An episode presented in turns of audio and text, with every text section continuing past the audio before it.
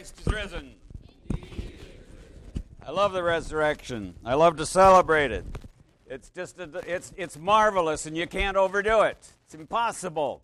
And uh, you know, you say, well, how many times do we have to say Christ is risen? Well, probably a lot more times than we do. It, it's a it's a stumbling block to the Jew. It's foolishness to the Greek. I understand exactly why that is. It shouldn't be, but we just can't get over. Uh, we can't celebrate enough. Now, typically in a homily, uh, well, let's put it, I, I, can explain what I try to do in a homily. Do you have uh, in your garden, do you have a, a, nozzle on your hose that is adjustable? Now, now, we do.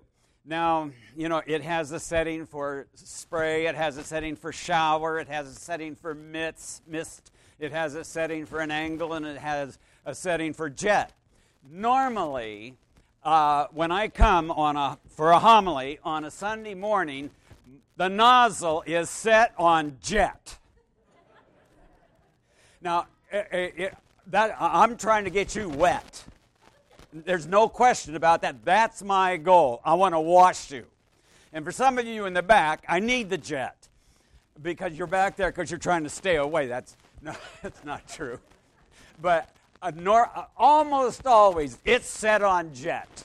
Today it's not set on jet. Today it's set on shower. And I hope a few drops land on you. Okay? I love this Sunday. I love the myrrh bearing women's Sunday. I love the Joseph of Arimathea and the Nicodemus Sunday. my children laugh because I say this about so many things, but it's just one of my favorite Sundays of the year. It's just a great Sunday for celebration where we we think about these women, uh, which I've under, since I knew anything I knew about the myrrh bearing women, and uh, Joseph of Arimathea and Nicodemus. So today we're going to do a little celebrating about that. And I'll tell you what, we're going to start. I, I just want you to have a good time this morning and get wet, okay? So the first thing we're going to do is we're going to do a little celebrating on the myrrh bearing women. So, men, you with me? Men, I want you to sing with me. And uh, we're going to get it in a range that men can sing this. So we're going to do Why Do You Seek the Living Among the Dead? Are you ready? Okay. Why do you seek the living among the dead?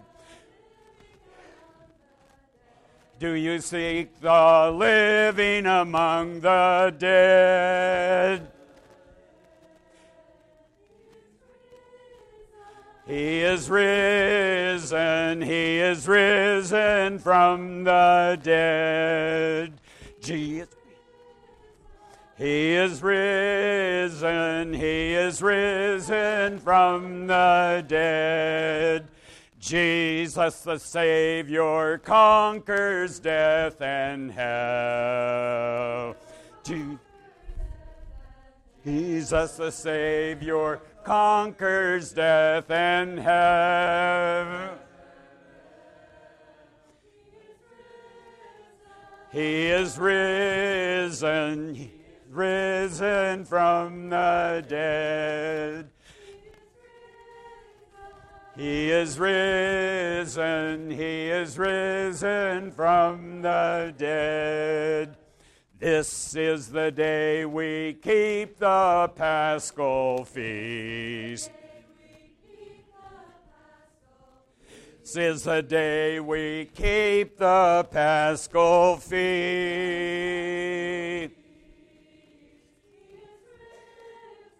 He is risen, he is risen from the dead. He is risen, he is risen from the dead. It's a wonderful song, isn't it? You know why? You know what was behind Father John Finley's thought, Deacon John Finley, when that was done? What was behind, you know, I mean, the way it's arranged. Why does he have the women sing when they do? We're celebrating the myrrh bearing women. They're the ones that announce it, they're the first ones. Now, I, I don't like to, I don't want to put down the disciples and all that. You know, sometimes we say the disciples were a bunch of chickens and the women were brave. Okay, that maybe that's true, but you know, I think that's a little bit of overkill.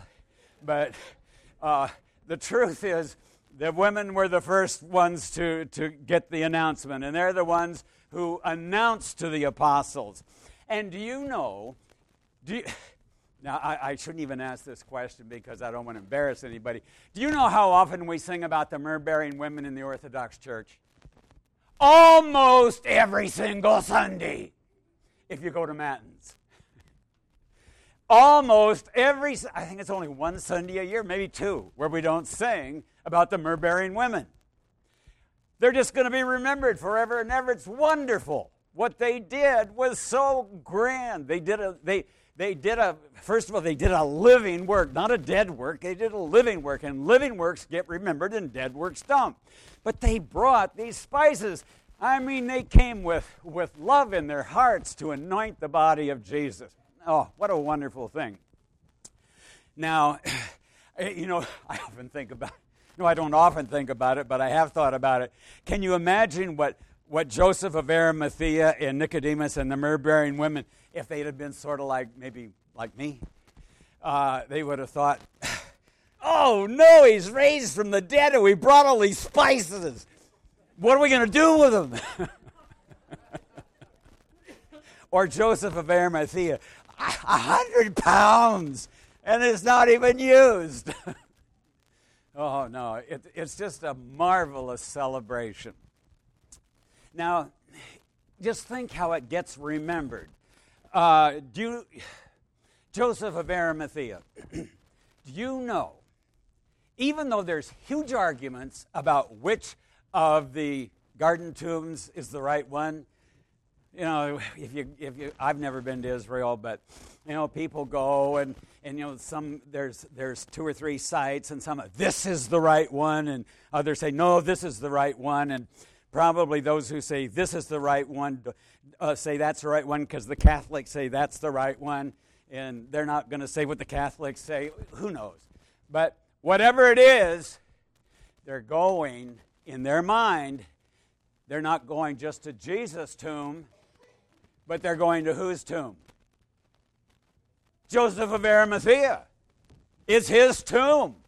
He's the one who had it built. He's the one who had it hewn, what a good word, hewn out of the rock. And so every single day, pilgrims come and go to Joseph of Arimathea's tomb. Nicodemus. What a remarkable character you know, okay, he was a secret disciple. Well, I, I, maybe he was a secret disciple, but that encourages me because sometimes I feel like I'm a secret disciple. Uh, and I, I, don't know about all this coming to Jesus by night because he was a chicken. You know, who knows? Uh, I think we can overkill on that too, but maybe so. But whatever it is, I just have to laugh at this almost every single National Football League game has a remembrance of Nicodemus. Can you tell me where it is? Come on, you know where it is. Because every time you see a John 3:16 sign, it's Jesus' answer to Nicodemus' question. Can you believe it? All these centuries have gone by, and every time you th- see and hear a John 3:16, it's an answer to Nicodemus' question. Rabbi, we know you're a teacher come from God, for no man can do the miracles you do except God be with him. And then Jesus gives a fairly prolonged answer as far as text space. Amazing. Nicodemus, Joseph of Arimathea, and the myrrh bearing women, they did a remarkable thing. They, their works, their, their actual things they did, acts of devotion, and they live. And they live on and on and on. Centuries later, we celebrate them because we celebrate the resurrection. Now, while I'm here, Christ is risen. Well, how come why can't I say, He is risen indeed? Or why can't I say, didn't we used to say, truly He is risen many, many years ago here? Yeah, I think we said truly he is. I don't know, like, I wish we could say it the way we used to say it. Well, so do I. Who cares? But I want to tell you why it's important for you to say, Indeed, he is risen. Now, I want you to say to me, Christos anesti. Come on. Anesti alithos. Oh, something's wrong, isn't it? I was supposed to say what? Alithos anesti. No Greek would say anesti alithos. Why? Because they've been saying it for so long. Is anesti alithos okay? Well, grammatically it's okay. But why do, why do they, why is it always alithos anesti? Because it's something we all say together. I was, I was at the Chase Bank one day a year or so, I think it was last year, last Pascha, and I was pretty sure the woman that was, the teller that was waiting on me was from Russia. Uh, but I didn't, you know, I didn't say anything. I'd never said a word to her except, you know, hand her a check, if that's saying a word. But there was a guy being waited on at the next window. And he said to the woman waiting on me, he said, Spraznikum. And she said, Spraznikum. Do you know what I said? Spraznikum. Why did I say it? Because in, in, in, for the Russians, that means happy feast. They knew what they were supposed to say, they understood it. Now, if you look, can I see that paper for a minute? That one. In here, it says, Indeed, he is risen. We say indeed because that's what Bishop Joseph wants. Why does he want it? Would you tell me? Uh, no, I'll answer you because that's, that's the right answer, but I want to give you the wrong answer. Because he's stubborn and mean and he doesn't want us to say it our way.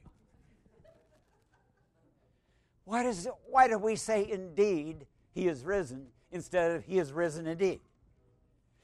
So that we can get some unity. Do you know why? You can't overkill the resurrection. How do you like that for a contradiction in terms? you can't overkill on the resurrection. What you want is into your bones, into, into your bowels, to use a good King James word. You want the truth of the resurrection. I don't think we say it too many times. I don't think we probably say it enough. Because if, the, if Jesus is not raised from the dead, everything else is pointless. Athanasius. What does it mean? What does the name Athanasius mean? Deathless. Deathless. Athanatos. Deathless. Well, he wouldn't be deathless if Jesus weren't raised from the dead. I used the wrong, that was wrong grammatically. If Jesus wasn't raised from the dead, first class condition weren't implies, well, maybe it might not have been. no. If Jesus wasn't raised from the dead, there would be no, no one would be deathless. Death wouldn't have been conquered.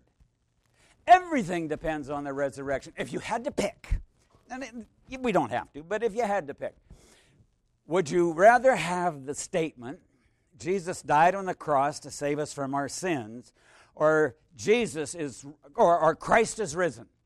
If you had to pick between the two, which would you pick? I'd pick Christ is risen. And then I would also say, Indeed, he is risen. I might even say, Truly, he is risen. But I'd say, Indeed, he is risen. You know, it would be pointless that he died on the cross if he weren't raised from the dead. He would just be one more nice person that died for others. And there have been a lot of people in the centuries of humanity that have died for others. But none of them got raised from the dead. The resurrection is so critical and, in, and so crucial. Has anything splattered on you yet? on you, maybe, and you. Have you gotten into the shower? Are you encouraged by the resurrection? Are you encouraged by celebrating these myrrh bearing women? Even why do we come on Sunday morning to worship whenever we possibly can? Answer me out loud. We're celebrating the resurrection. That's why we do it on Sunday. That's why we don't come on Saturday or Thursday. Nothing wrong with Saturday. Saturday in the Orthodox Church is a Eucharistic day. But we come on Sunday to celebrate the resurrection. And why do we like to come in the morning? To celebrate the resurrection and the myrrh bearing women. Because it was in the morning where they came. How grand. Not so incidentally, you know, I, I really do hope that Bishop Joseph gets his wish. I hope that someday every Orthodox person in America will be able to say, Christ is risen and hear back. Indeed, he is risen instead of risen. Your children need to hear it over and over and over. Your old men need to hear it over and over again. Your old ladies need to hear it over and over again. We all need to hear it over and over again. Christ is risen.